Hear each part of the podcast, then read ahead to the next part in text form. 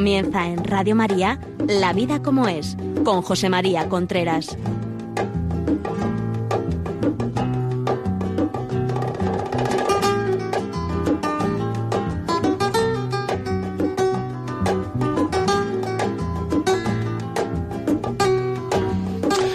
Amigos, buenos días. Aquí estamos nuevamente en La Vida como es. Le habla José María Contreras. Ya saben ustedes que en este programa hablamos de todos los temas más relacionados con la familia, como pueden ser noviazgo, educación de los hijos, sexualidad, eh, relaciones matrimoniales, etcétera, etcétera, etcétera.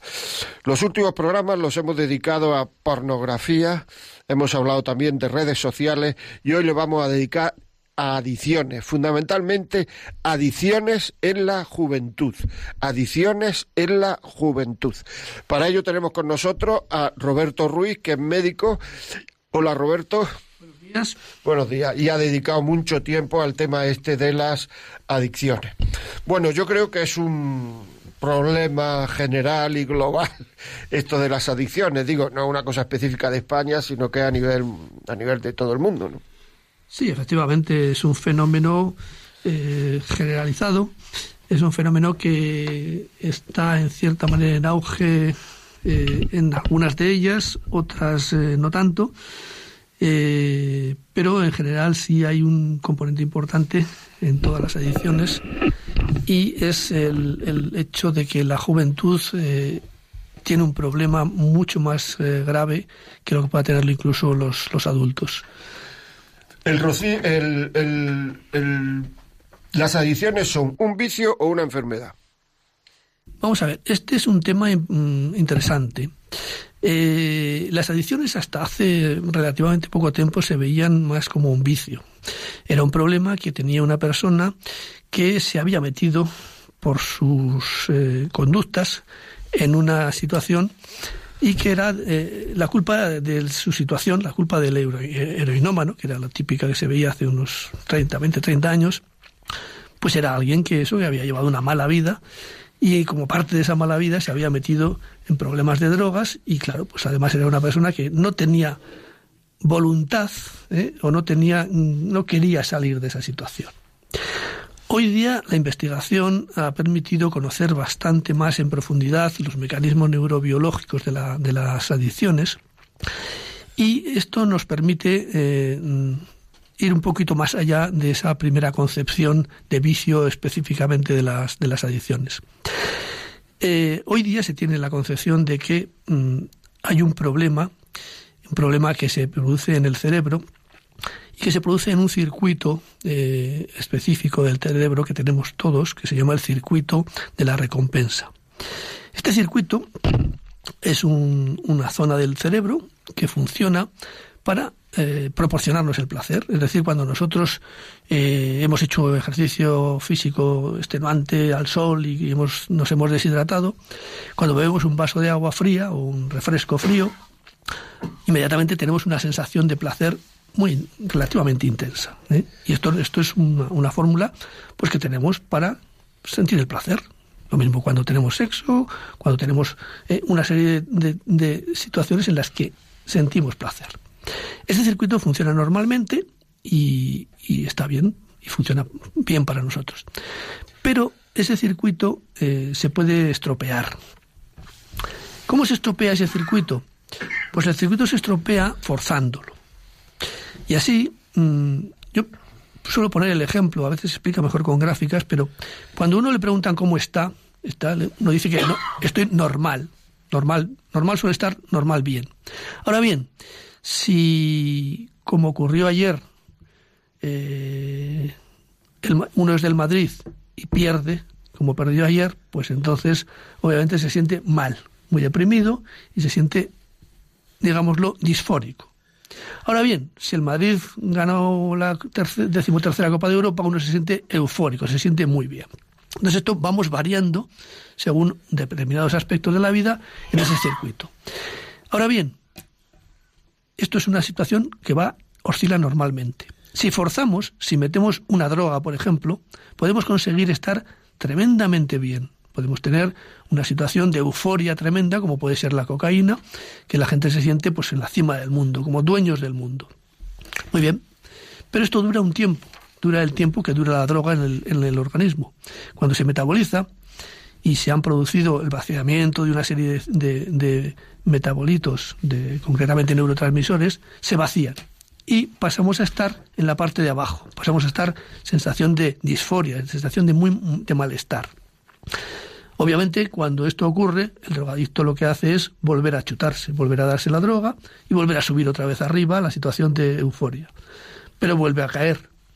Y el problema es que cada vez que va cayendo, el efecto de la droga es menor, necesita más droga y al final la droga significa que estamos en una situación mala, disfórica, sensación de malestar continuo que no se consigue más que con chutes muy altos de droga. Por eso mucha gente muere de sobredosis de droga. Por lo tanto, vicio, me decía José María, o enfermedad. Pues digamos un poco que es, es, una mezcla de dos cosas. Hay enfermedades que son debidas a problemas de conducta. ¿eh? Uno puede tener un accidente por ser un imprudente. ¿Es una enfermedad tener unas fracturas por un accidente? ¿O es un vicio que se hizo por tener una, una conducta eh, problemática. Pues aquí pasa un poco las dos cosas. Cuando alguien entra en conductas problemáticas, acaba en enfermedades. Porque la, adicción al final, y hoy día se considera así, es una enfermedad. Una enfermedad crónica y recurrente, de la cual es bastante difícil salir si la adicción es importante. Vamos a ver. Entonces, ¿se puede decir que una persona que, eh, que empieza a tomar droga, a fumar, a no sé cuánto, es un enfermo o el enfermo se va haciendo? Hombre, se va haciendo porque la adicción tampoco se normalmente normalmente la adicción no se no es inmediata. La adicción tarda eh, un cierto tiempo en, en, producirse. O sea que una persona que evita entrar evita caer en una enfermedad. Efectivamente, o sea, decir, lo más lo más recomendable en una adicción es no entrar, no llegar a ella, porque la salida es costosa, dificultosa y a veces en algunos casos imposible. Ya. Vamos a ver, ¿por qué se caen adicciones? ¿Qué siente la gente para tener necesidad de coger eh, sensaciones externas? ¿Qué sensaciones tiene dentro que no, que no, que no le satisfagan? Bien, pues eh, esto es muy variable. ¿eh? Hay, hay diversos motivos, pero yo me referiría mucho sobre todo a lo que queremos centrar el programa, que es en la juventud. En la juventud hay muchas veces que simplemente la mera, el mero hecho de experimentar ¿eh? porque está experimentando, está conociendo de, cosas diferentes, pues el experimentar con drogas es una forma más de experimentar. Y a veces las drogas, claro, hay drogas que te producen una situación muy eufórica, ¿eh? o hay gente que simplemente necesita la droga para empezar a socializar, porque le cuesta, porque es tímido, y las drogas, hay drogas, determinados tipos de drogas que te ayudan, de alguna manera ayudan, entre comillas, ¿eh? te parece a ti, porque además hay otra cosa, la droga nunca cambia eh, eh, tu, tu, personalidad en el fondo. Los demás están viendo una cosa que es que eres, cómo eres tú. Tú estás viendo algo diferente porque no podemos olvidarnos que la droga lo que hace fundamentalmente es cambiar las percepciones, nuestras emociones, nuestro juicio, nuestro comportamiento. Pero no nos cambia a nosotros. Ya, no nos cambia a nosotros. Pero hace que tú vayas comportándote como no eres. Y eso es lo que buscas. Exactamente. Comportarte como no eres. Muy bien. Eh, el otro día leí en un libro, cuando estaba preparando el programa, que una adicción se reconoce por dos cosas, porque hay mucha gente ahora que te dice, incluso chavales y tal, yo soy adicto, una de las cosas que más les preocupa es, yo soy adicto a, a la pornografía, por ejemplo. Chavales muy jóvenes que te hacen esa pregunta, ¿soy adicto a la pornografía? Bueno, pues la adicción leí que se reconoce por dos cosas, una adicción. Una de ellas porque cuando no entro en cuando no tomo, cuando no veo, cuando no lo que sea, pues entonces eh, eh, pues tengo los síntomas, tengo mono, tengo, tengo ansiedad cuando no lo hago. Y otra parte, el que yo cada vez necesito dosis más grandes de eso. Es decir, pues si es heroína, como he dicho antes, eh, Roberto, pues necesito más cantidad de heroína y si es pornografía, pues necesito pornografía más dura. O sea, una persona que no le pasen estas cosas no es adicto. Sí, vamos a ver. Eh, una adicción se entiende que está realmente, sobre todo, en este caso estás hablando, por ejemplo, de adicciones, hay que diferenciar un poco entre adicciones a sustancias, a drogas en general, y adicciones a conductas, adicciones conductuales. Una adicción conductual, eh, en general, se dice que, que, una persona es adicta cuando cumple una serie de condiciones. debe haber una cierta ansia imparable, de alguna manera, de realizar esa conducta o de tomar esa droga, que lleva a un cierto descontrol, primero falta de control o disminución del control y después a un descontrol de la misma, que lleva a descuidar las actividades habituales por tener que hacer esa conducta, que chocan con ella. Suele ocurrir también que los demás lo ven desde fuera y la persona concreta no lo ve. Esta es una circunstancia que se da mucho. Es decir, todo el mundo ve que tu conducta ha cambiado y que estás teniendo problemas, pero el adicto siempre dice, no, yo sé que estoy en esto, pero yo controlo. Los demás sí, yo sé que hay gente que se ha metido, pero no. Yo veo muy claramente que yo voy a controlar esta situación. Voy a buscar las ventajas que me proporciona la droga, pero voy a evitar los problemas. Esto es algo continuamente ha ocurrido siempre en los adictos. Todo el mundo ha dicho, yo controlo. Y luego, pues efectivamente, el problema se ve también cuando la no realización de la conducta la no ingestión de la droga produce una irritabilidad, un malestar, una sensación de que eh, algo está mal y que le lleva, pues obviamente, a, a esa conducta de nuevo, como sea. Muy bien. Entonces se puede decir que, mm, digamos, que una persona empieza pero llega un momento en que hay una especie de, de, momento en el cual pasa de controlar a no controlar, porque también el, el, el, el que tiene una adicción se da cuenta que, que ya no controla, pero se da cuenta más tarde que los demás. Efectivamente. La persona siempre se da cuenta, o sea, es, es consciente, ese es un paso muy, muy importante, además, sobre todo en las, rehabilitaciones. el momento en el que la persona se da cuenta y reconoce que hay algo que está por encima de su voluntad, que está enganchado. Eh, la palabra adictus, adicto, viene del latín adictus. Adictus eran aquellas personas en Roma que por tener una cantidad de deudas impagable en toda su vida eran dados como esclavos a la persona que tenía la deuda. De ahí viene adicto. Y el adicto está en esa situación. No es capaz de salir por sí mismo y ese momento en el cual se da cuenta, pues puede ser el primero, el primer paso de la recuperación, de la rehabilitación, de entrar en un programa de rehabilitación. Porque hasta ese momento él ha pensado que no, que él controlaba y que iba perfectamente a dominar esa situación. Vamos a ver, ya saben ustedes que si quieren ver este programa pueden ir a Facebook Live, Facebook Live y nos pueden ver ahora mismo, pueden ver y luego incluso el programa queda ahí en la red y pueden verlo eh, más adelante. Nos pueden poner mensajes en Facebook diciendo de dónde nos ven, haciendo preguntas, etcétera. También me gustaría decirles que si ustedes quieren escribirnos, contarnos alguna anécdota, alguna cosa, alguna pregunta que conteste don Roberto, la vida como es arroba radiomaria.es, la vida como es arroba radiomaria.es. Este programa a partir de mañana por la mañana estará colgado en los podcasts de Radio María. Radio María, podcast, la vida como es, y ahí entra ustedes adiciones en la juventud.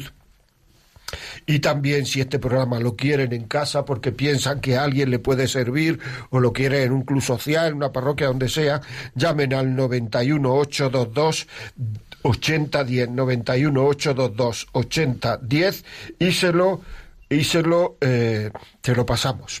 Se lo mandamos, vamos, lo mandamos en un MP3, en un DVD, en un CD, se lo mandamos a su casa.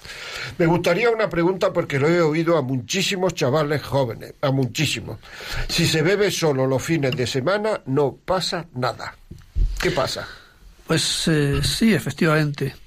Yo, en el tema del alcohol, además, eh, es que hay una tremenda ignorancia de la situación, eh, en parte debida a que gran parte de los conocimientos que tenemos del daño que produce el alcohol eh, se han producido, en, muchos están conocidos anteriormente, pero otros han sido conocidos más recientemente.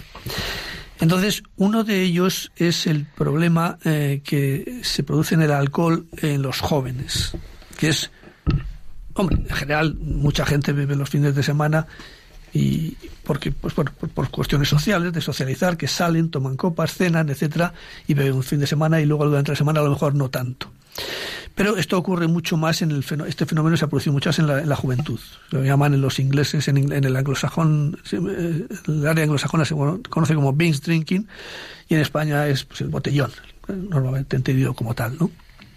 O salir, porque mucha gente lo que hace es salir, sale hasta las 6 o las 7 de la mañana y lógicamente se toma por 5 o 6 copas eh, durante esa noche.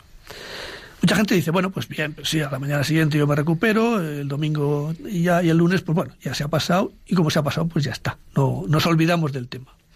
Bueno, pues hay un error muy grande, hay un error muy grande porque esta forma de beber también daña y mucho. En relación con la juventud hay que decir que el problema es que el cerebro madura, termina de madurar a los 20 años. Y la zona prefrontal, que es donde tenemos nuestras conductas eh, racionales eh, acendradas, eh, termina de madurar a los 20 años.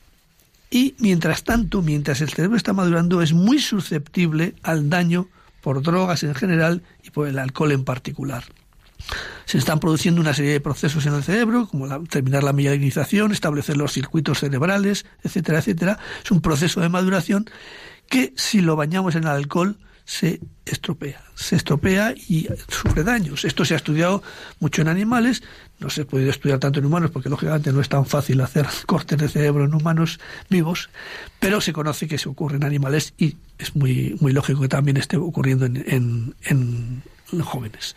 Por lo tanto, beber, beber durante los fines de semana también produce daños y produce daños claramente en el cerebro. No están estudiados totalmente, pero sí se conoce que existen. Y se ha visto, por ejemplo, que eh, existe una disminución de determinadas eh, zonas del cerebro, el hipocampo, por ejemplo, sufre algunos daños en, en personas, en, jóvenes que han estado bebiendo, haciendo este drinking, este, este botellón durante un cierto tiempo, pues en los escáneres que se puede, se pueden hacer esto, estas personas se ha visto que existen alteraciones. ¿Con un porro no pasa nada? ¿Ocurre lo mismo o no? Vamos a ver, el tema de la marihuana también es un tema complejo y difícil. Eh, ¿Por qué? Pues porque la marihuana tuvo una época de auge, después se vio, se empezaron a ver los problemas que producía claramente la marihuana, disminuyó el consumo y ahora, por una serie de circunstancias que se han dado, que son fundamentalmente pues eh, el estudio de los cannabinoides, que son THC, fundamentalmente unos productos que están en la marihuana, que se están estudiando para determinadas patologías, para tratar determinados temas, no con marihuana específicamente, sino con, las moléculas que, específicas que se están estudiando. Y parece como que tiene cierta eh, componente terapéutico actualmente la marihuana. Entonces, eso unido a la, eh, al uso que se llama entre comillas, recreativo y a la aprobación en determinados sitios como Estados Unidos, en algunos estados y en Uruguay, pues parece un poco como que la marihuana es algo inocuo. Y eso no es así en absoluto. La marihuana tiene una serie de problemas importantes ¿eh? y hay que tenerlos en cuenta. Y si no se tienen en cuenta y no se conocen, pues, pues tendremos problemas y tenemos problemas amplios en el futuro. La marihuana deteriora el proceso de aprendizaje. Esto está, estudiado y conocido. Deteriora la memoria de fijación también. ¿eh? Produce alteración de la concentración y de la atención. ¿eh? Y produce también una moderada tolerancia, dependiendo de los casos, ¿eh? aparte de tener los carcinógenos que tiene en el caso de que se fume, porque al fumar también tiene elementos carcinógenos. Por lo tanto, no es un tema baladí el hecho de fumar porros como mucha gente lo, lo, banaliza, en absoluto. Bueno, bueno. Eh, claro, mientras estaba contestando, pensaba yo, digo, si, si afecta a la atención y a la capacidad de concentrarse, y eso lo unimos a toda la cantidad de vídeos y de videojuegos y de, y de bueno, de mecanismos móviles, de smartphone, de todo este tema que afecta también a la concentración, a la capacidad de atención, etcétera, etcétera, el riesgo de tener problemas de atención en la juventud es muy grande. Bueno, pues sí, efectivamente. Mm, hoy día hay hechos estudios, pero ya en universitarios, que la curva de atención de los universitarios decae a los 13-15 minutos. O sea, no dura mucho más de eso. Con lo cual, claro, todo el mundo está acostumbrado al mensaje de, una pantalla de ordenador. Más allá de una pantalla de ordenador ya empezamos a ser eh, difícil de seguir.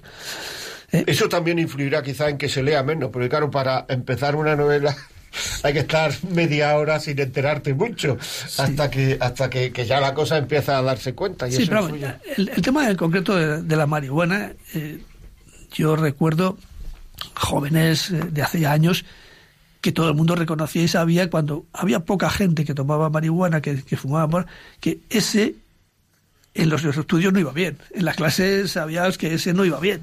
Hombre, que puede ser por la, el, tipo de vida que también llevaba y otros factores, efectivamente, pero sí es claro que la marihuana afecta al proceso de aprendizaje y a la memoria de fijación. Eso es, una cosa eh, perfectamente probada. ¿Qué es el síndrome de abstinencia? Que esto muchas veces... O sea, a mí eh, una vez me dijo un señor que que esto que muchas veces eh, muchas personas por la mañana se toman un carajillo para matar el gusanillo. El gusanillo me dijo, este es el síndrome de abstinencia. Yo me quedé un poco sorprendido porque no lo había pensado nunca, pero ¿qué es el síndrome de abstinencia? Bueno, yo no me metería en el carajillo. El síndrome de abstinencia es una cosa más, más, importante y más seria que eso. ¿eh? El síndrome de abstinencia se produce porque la ingesta de drogas, o las conductas en general, pero las drogas sobre todo, producen cambios cerebrales. Sea, una persona que toma drogas continuadamente hace que su cerebro cambie. Su cerebro cambia porque hay una serie de estructuras cerebrales que se modifican cambia el número de receptores que tienen sus neuronas, ¿eh? mm, sus eh, depósitos de dopamina se deplexionan de forma brutal. ¿Qué es depleccionar? Salir, salir, se, vacían. es decir, los neurotransmisores, lo que sirve para transmitir el placer, pues se, se vacían, se vacían completamente, por eso tiene un subidón, vamos a decirlo así, pero luego hay un bajón, porque no hay, porque no hay, digámoslo, por simplificarlo, digámoslo así, no hay eh, materia prima, no hay dopamina, que es la que produce el estímulo del placer, se ha, se ha agotado, y esto se puede ver, hay, hay, hay escáneres y hay tomografías de, de, positrones que muestran cómo se ha depleccionado esto en, en los cerebros. Entonces, claro, cuando se han producido esos cambios, también cambia el funcionamiento del cerebro. Y ese funcionamiento que hace que sintamos el placer de una forma razonable y, normalizada, pues se altera. Y entonces, claro, cuando se altera, el placer no se siente, se siente displacer, lo que comentaba al principio de la intervención. Y el displacer, vivir con displacer es, una, es algo muy difícil. ¿eh? No se puede, es como, un depresivo. El depresivo vive muy mal, por eso se suicida, porque, porque se siente muy mal se siente tan mal que no es capaz de vivir. Pues el, síndrome de abstinencia es algo un poco parecido a eso. Es una sensación de displacer muy intenso ¿eh? y que lleva a, saber, a, buscar aquello que nos lo va a quitar, que sabemos que nos lo quita, que es la droga. Lo claro. que nos va, claro, esta sensación de displacer enorme ¿eh? lleva a, ese, a esa búsqueda inmediata y, además de una forma eh, imperiosa. No se puede dejar de tomar la droga porque uno no se puede estar sintiendo todo el día fatal. Claro. Y cada vez hay que tomar más droga. Claro. Ese es, sí, efectivamente, eso es otro fenómeno que se produce, es un fenómeno que se llama de tolerancia. Es un fenómeno descrito con las drogas. La tolerancia que supone. La tolerancia supone que para conseguir el mismo efecto voy necesitando cada vez más dosis. ¿Por qué? Pues porque esa alteración del cerebro de los circuitos que se produce hace que conlleva que necesite más dosis para ese, para ese efecto. Se han deplacionado los depósitos y necesito más dosis para sacar la poca que hay. ¿Eh? Como... Totalmente, y ahí es donde está muchas veces el negocio de la droga, el negocio de la pornografía, el negocio de que cada vez necesitamos más y más y más. Efectivamente, claro, este es el enganche, está enganchado y necesitará, y por eso mucha gente muere de, sobredosis, porque llega un momento en que la dosis tiene que ser tan alta, independientemente de que a veces que haya un problema de que le den alterada y tal, pero también se necesita cada vez más. ¿Eh? Bueno, vamos es a entrar. Más, eh, que también es más, a veces eh, incluso con, con, la propia droga, con el propio chute, no se consigue más que llegar hasta lo, ni siquiera la normalidad casi. Lo que yo suelo decir un poco a los fumadores. Cuando un fumador dice, qué bien me sienta este cigarrillo, qué bien me pone, qué placer me produce, yo le suelo decir, pues mira, como tú llegas como tú estás en ese momento que me estás describiendo ahora, es como estamos todos los que no fumamos normalmente, todo el tiempo. Así es, está bien. Vamos a, vamos a escuchar una, una canción de Amy Winehouse, que saben que es una chica, una cantante que murió precisamente del de tema de las drogas, que se llama Rehabilitación. La letra es muy llamativa y, y, y en la letra dice que no vamos, que no quiere, que no quiere rehabilitarse, que han intentado rehabilitarla, que no quiere rehabilitarse. Ahora, después de, de la canción hablaremos de cómo de algunas soluciones a esto y abriremos los teléfonos para que ustedes nos cuenten, nos cuenten sus problemas o sus preguntas.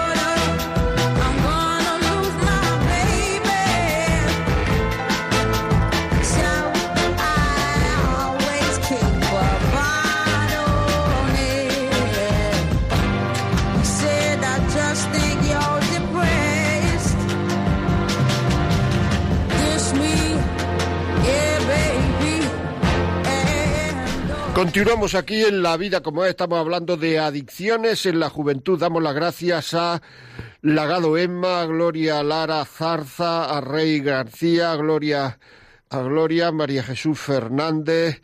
Mm, bueno, muy interesante, etcétera. Nos escriben desde Colombia, nos escriben desde Brasil, del norte de, de Brasil, encantado de la vida de, que estén con nosotros aquí.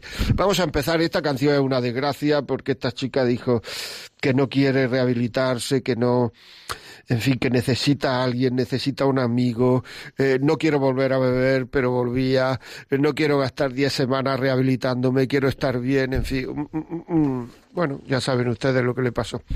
Bueno, vamos a ver, a partir de ahora nos pueden llamar por teléfono haciendo sus preguntas y nosotros vamos a seguir hablando. Eh, el teléfono es 91005-9419. 91005-9419. Nos cuentan sus preguntas, sus experiencias, sus sensaciones y yo voy aquí a, a, seguir hablando con el doctor Ruiz.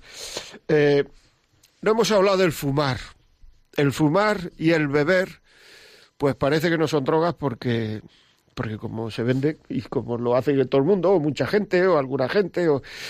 pero por otra parte hay gente que te dice, por ejemplo, hablando del beber, que el beber pues está bien, hasta una cierta cantidad es beneficioso y a partir, en fin, ¿qué me cuenta usted de esto?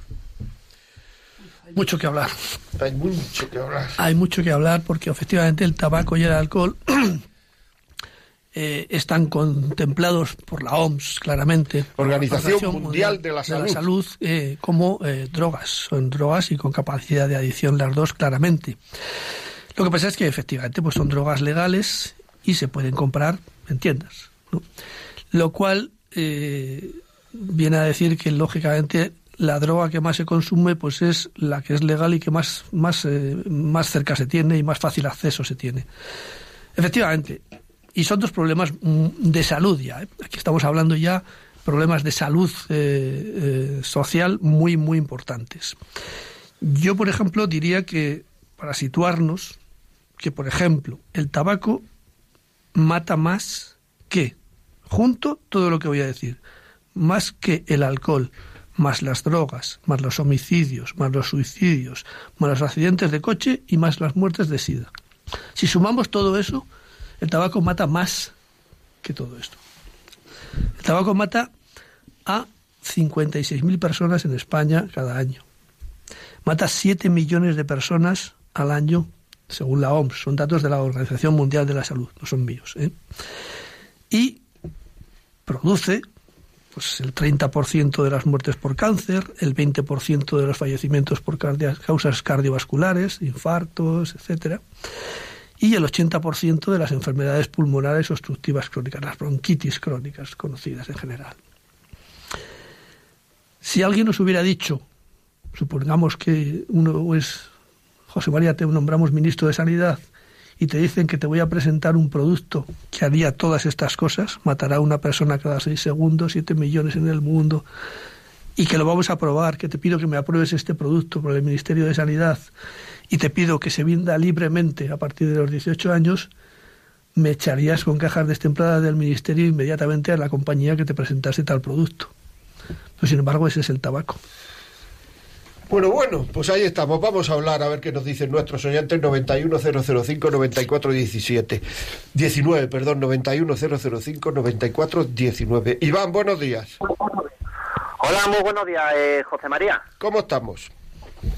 Eh, pues mira, pues muy bien. en primer lugar, pues me encanta tu programa, te escucho todos los miércoles.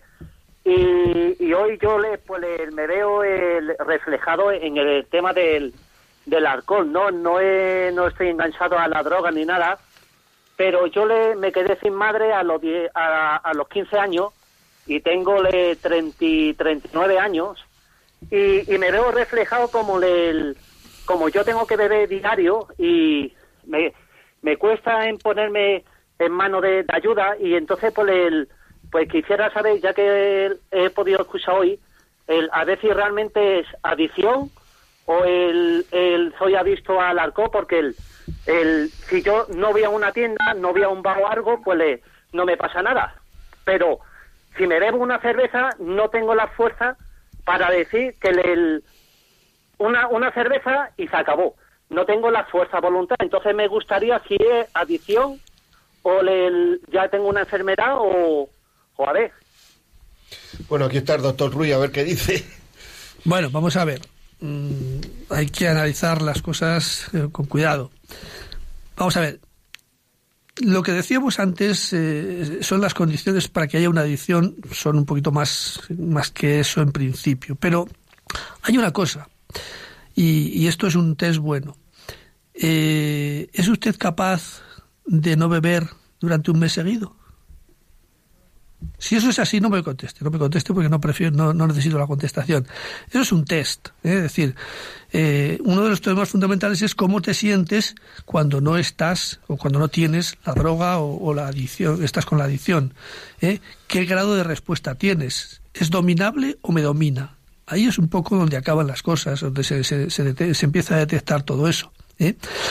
Eh, esa, esa situación me lleva a que cuando yo he empezado a beber cerveza, bueno, pues eh, puede que ese día no vaya a trabajar, puede que ese día tenga una discusión enorme con alguna persona querida, mm, puedo tener un riesgo de tener un accidente, me doy cuenta de que de accidente de automóvil, por ejemplo.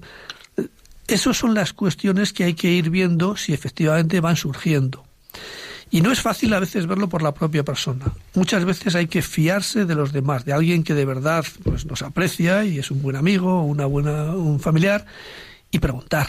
decir, oye, ¿yo, ¿yo estoy comportándome normalmente o esto me lleva a otros comportamientos un poco extraños? ¿Eh? Y lo que digo, se es capaz de no, no tener, no hacer, no, no, no tomar la cerveza o el alcohol durante un mes seguido sin que tenga ningún problema? Aunque le cueste. Eso no quiere decir que, Por supuesto. Fuerza de voluntad es una cuestión que siempre habrá que poner en una, en una deshabituación, en una situación.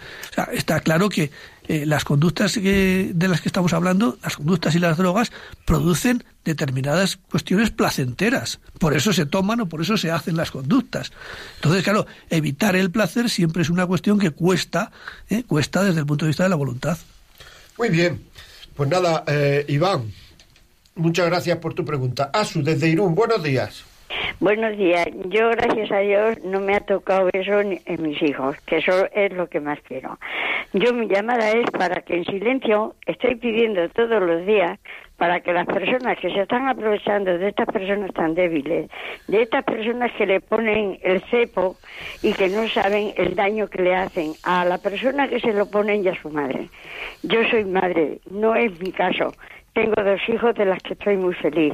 Y pido todos los días a la Virgen, sea la de la Peña, sea la del Juncal, sea la de Guadalupe aquí en Irún y en Cáceres, que también la quieren mucho, que por favor las personas que están viviendo a costa del daño que están haciendo, ahora en, en Semana Santa y en la Cuaresma, que hoy la vamos a empezar, yo como cristiana con mucha fe, que por favor que no que no martiricen a esas pobres madres y a esos pobres hijos, o a esas pobres mujeres o a esos pobres maridos, que los niños no tienen culpa de nada.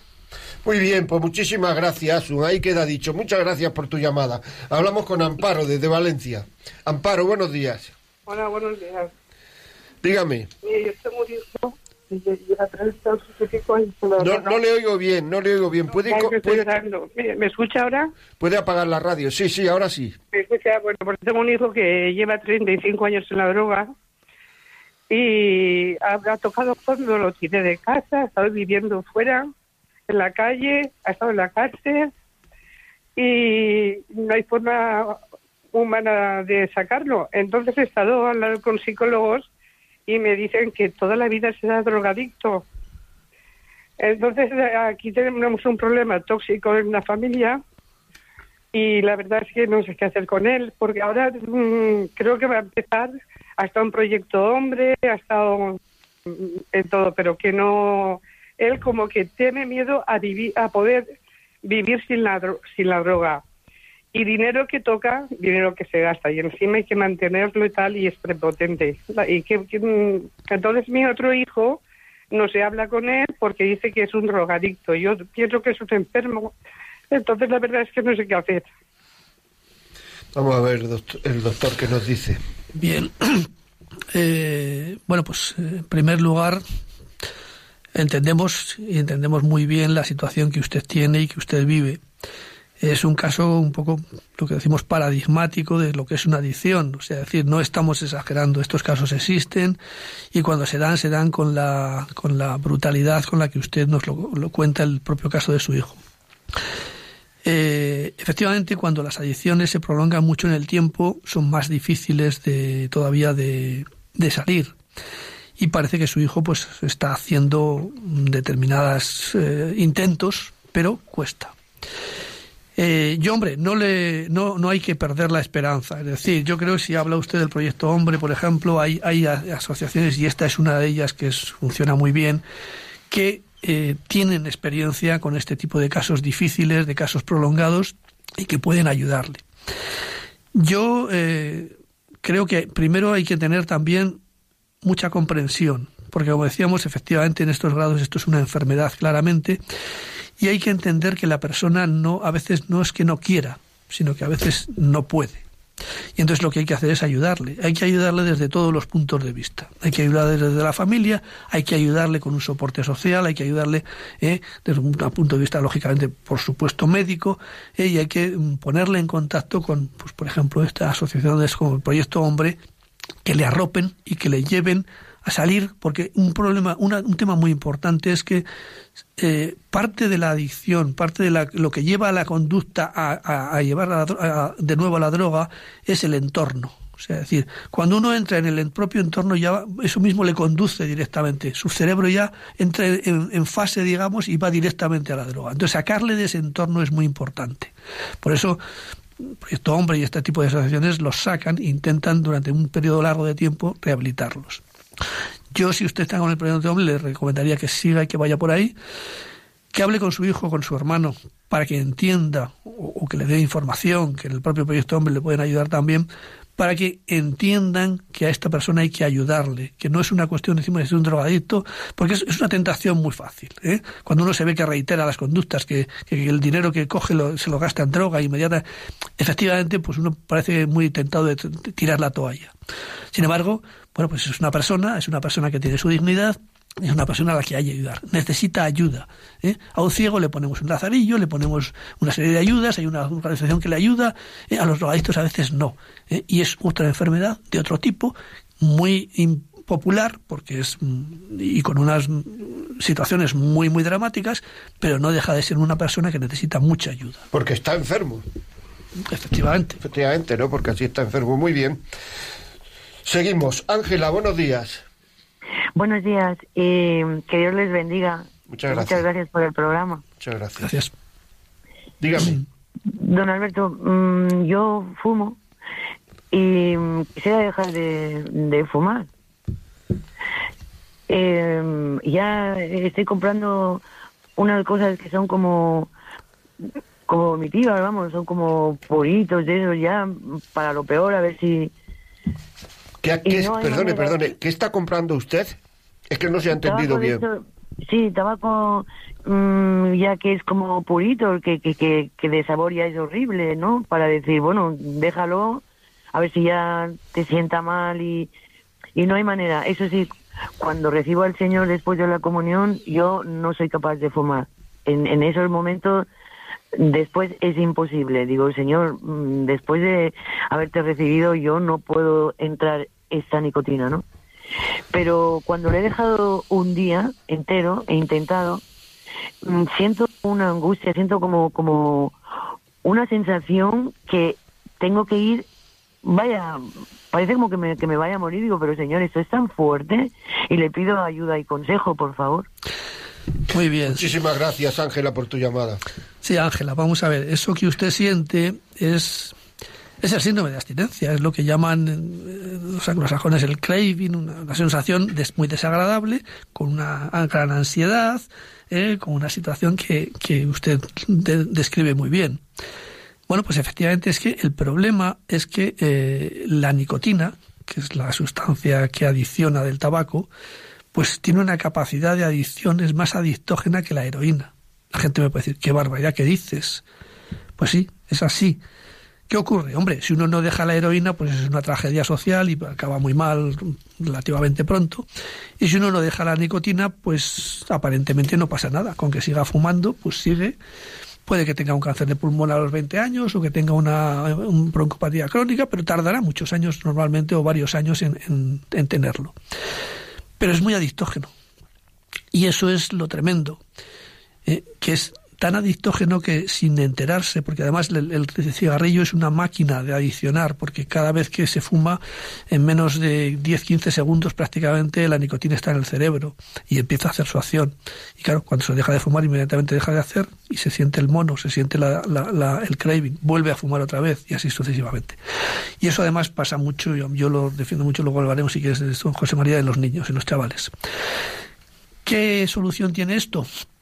Bueno, hay varias, varias soluciones. Eh, hay, no es fácil. Primero, dejar de fumar no es fácil. ¿eh? No es fácil y usted tiene que saber que si se enfrenta a ello va a tener que poner mucho de su parte y mucha fuerza de voluntad por medio. Yo le pediría que se ponga en manos de su médico. Hay eh, unidades de deshabituación de nicotina. Eh, seguro que en su centro de salud le pueden remitir a una de ellas. Y una ayuda de este tipo creo que es fundamental. Dejar de fumar solo se puede hacer, pero es muy difícil. Es muy difícil y sobre todo cuando se lleva bastante tiempo haciéndolo.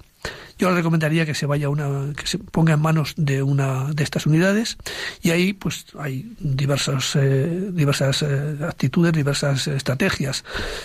se puede ir dejando, hay eh, medicamentos también para poder dejar de fumar. Hay medicamentos que son bastante eficaces y que ayudan mucho. Y que con eso, con un apoyo psicológico por parte de esa unidad, le puede garantizar un poquito que todo ello junto le haga más fácil y más factible poder dejar de fumar. Muchas gracias, Ángela. Pues ya sabe, ánimo. Paco, desde Murcia, buenos días. Hola, buenos días. Buenos días. Nada, quería compartir con ustedes. Eh, yo he sido adicto, a, mm, excepto a la heroína, creo que a todo, o al menos he estado tocando todos los temas. lo que más trabajo me ha costado fue dejar el tabaco. Sin embargo, lo que más, más satisfecho me tiene de haber conseguido. Quería compartir con ustedes y con todos los oyentes. Se puede vencer. Cualquier adicción se, se puede vencer, se, se pasa. He sido voluntario después de superar todo, he sido voluntario en Proyecto Hombre durante 10 años, comprendo todos los problemas que, que hay a la hora de, a la hora de, dejar la, una adicción, pero quería compartir que pidámosle ayuda a Dios. Dios lo puede todo, también esto. También aquí Él hace. Está claro que tenemos que hacer mucho, pero Dios también, Dios nos ayuda muchísimo en esto. A mí es Él el que me, el que me libró de todo. Con su ayuda lo conseguí. No he hecho ningún programa, pero superé la cocaína, superé la, el alcohol, superé las pastillas, gracias a él. De esto hace ya más de 15 años. ¿Por qué entra uno? Perdóname, eh, Paco, perdóname, ya que estás aquí, abuso de ti, ¿por qué entra uno en estas cosas? Porque no, en mi caso, hace ya tantos años... No, no te estoy pidiendo una confesión, te digo en general. No, había, no había información. Yo la los argumentos que me proponían no me, yo no confiaba en, los adultos entonces no no hacía caso de lo que de lo que me decían porque faltaba información tanto en la persona que me aconsejaba eh, hace hace 25 años no había no había los argumentos estadísticos ni, ni médicos que hay ahora entonces, mm, no le tenía miedo. Lo que no me explico es por qué ahora sí lo hacen. Sí, vamos a ver. ahora entro? Sí, efectivamente, yo a usted eh, le agradezco mucho su testimonio en ese sentido porque, bueno, pues es usted un, en ese sentido una, un ejemplo viviente de, lo que estamos hablando. Y efectivamente, yo creo que eh, hay varios mensajes que usted ha dado que son importantes de resaltar. Uno es, se puede salir, se puede salir. ¿eh? Se puede salir y se puede salir si se quiere. Primero hay que querer y después hay que buscar los medios. Pues medios, eh, digamos, ordinarios, naturales, físicos, eh, psicológicos, ayudas, etcétera, etcétera.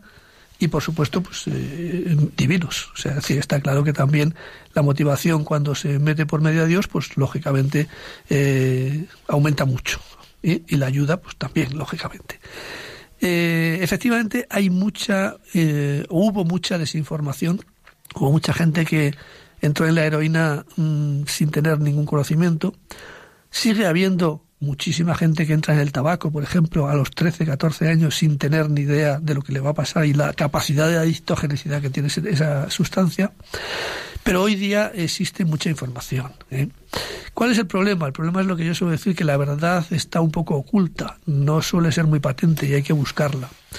Y que nos hacemos, pues como suele decirse, viejos demasiado pronto y sabios demasiado tarde. Eh, y cuando se ha hecho uno sabio y se conocen todos los efectos, pues ya está dentro de la droga en muchos casos.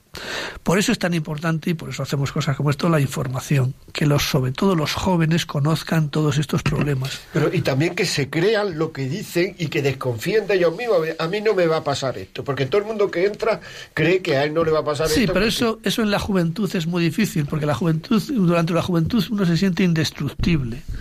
Entonces es muy difícil, hay que hacer pasar esa información de alguna manera que pase ese filtro ¿eh? y eso pues se puede hacer mm, con ejemplos, con em, haciendo ver las cosas eh, de otra manera, más científicamente, dándoles datos que no sean meramente morales. Técnico morales, sí, sí, sí, sí. Muy bien, muchas gracias Paco, muy amable. Gema, de Madrid, buenos días. Hola, buenos días. Mire, doy gracias a Dios por este programa porque me ayuda muchísimo la educación de mis hijos. Entonces les quería consultar eh, sobre dos cosas, sobre el alcohol en casa, cuando vienen amigos o nos abrimos una cerveza, una botella de vino, qué ejemplo se da a los hijos, eh, en qué medida lo estamos eh, eh, pues haciendo normal cuando realmente eh, lo hemos establecido así y es una droga. Y luego respecto a las tecnologías, he llegado tarde, no sé si han hablado de ellas, el nivel de enganche que tienen los niños y también lo establecidas que están. Entonces para mí es una batalla campal ponerles horas, ponerles tal y, y, realmente yo creo que yo tengo 49 años y yo vi como en mi generación ha muerto gente de la heroína y tal entonces, mm, no sé si equipararlo con la tecnología, pero realmente es una adicción que crea a los niños desde muy pequeños.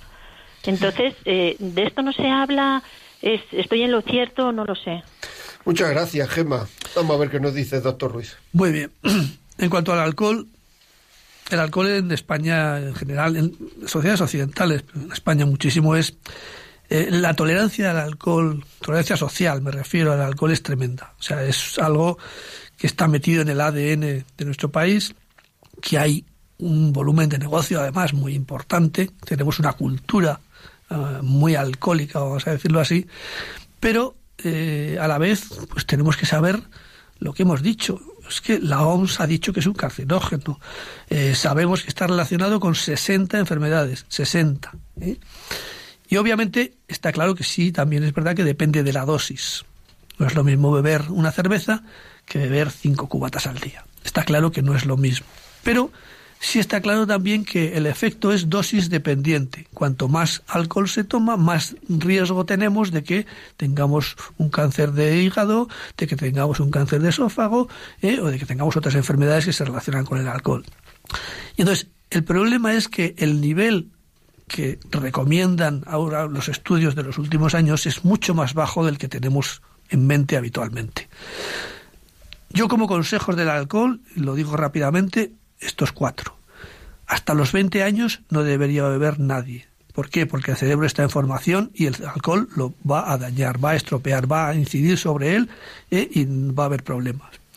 ¿Cuánto se debe beber al día? Pues miren, las últimas cuestiones que se dicen eh, eh, en, científicamente, en publicaciones científicas, te dicen, miren, 20 gramos al día los varones y 15 gramos al día las mujeres no es machismo, es un tema metabólico, las mujeres metabolizan distinto y deben beber un poco menos. ¿Cuánto es esto? Pues esto es un vaso de vino de 200 centímetros cúbicos al día y nada más. O dos cervezas o 1.2 copas. No, es que mi hijo se bebe cinco por la noche cuando sale.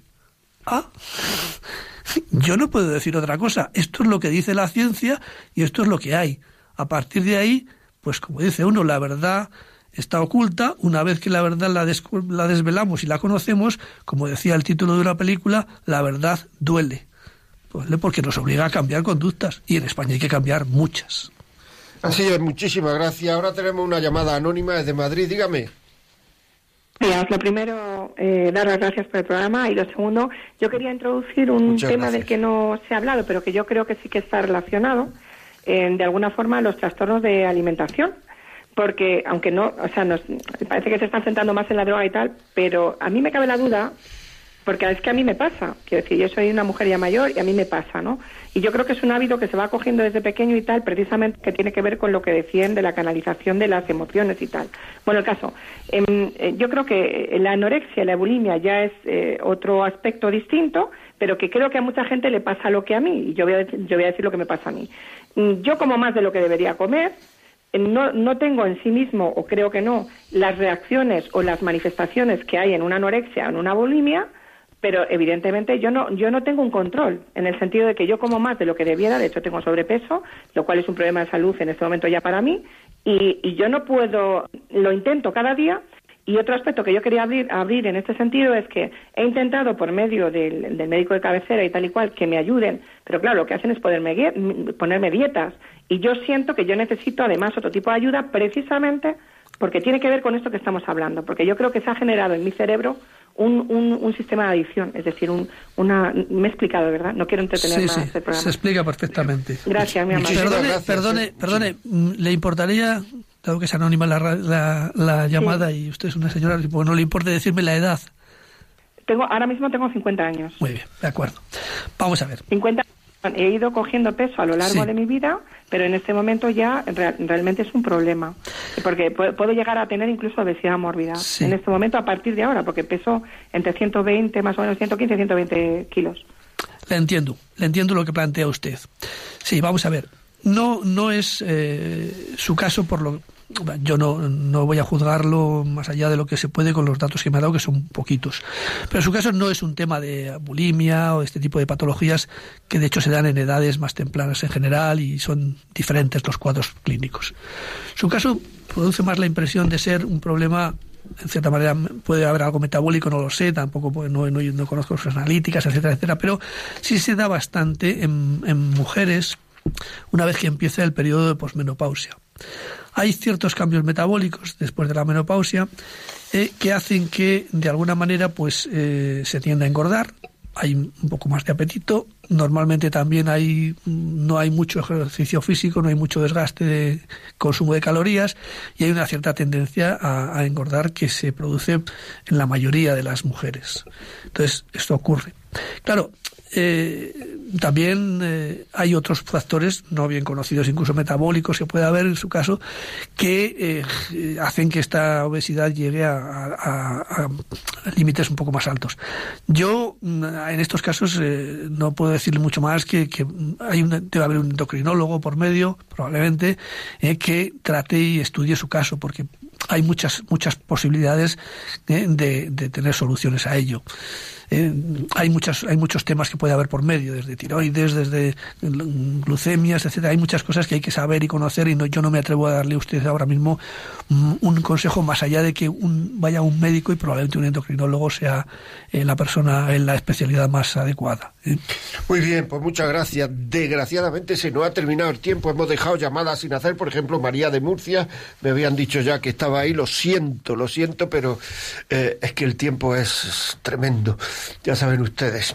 Bueno, si quieren hacernos preguntas, yo se las podría pasar luego al doctor Ruiz y él les contestaría por email eh, y, así solucionamos un poco este tema. Ya saben que si quieren este programa, lo pueden ver a partir de mañana colgado en, en el podcast de Radio María, La Vida como es, eh, y si lo quieren en casa, o sea que se lo mandemos, nos llaman al teléfono 91 822 8010 91 822 8010 y le mandamos el programa en un CD o en un DVD para que ustedes lo tengan en casa y lo puedan escuchar con quien les parezca bien. Le damos las gracias y ya saben, preguntan la vida como es arroba radiomaria.es hasta el miércoles que viene. Muchísimas gracias al doctor Ruiz por estar aquí. Ha sido, a mí me parece que muy interesante y hasta la semana que viene. Que tengan un buen día.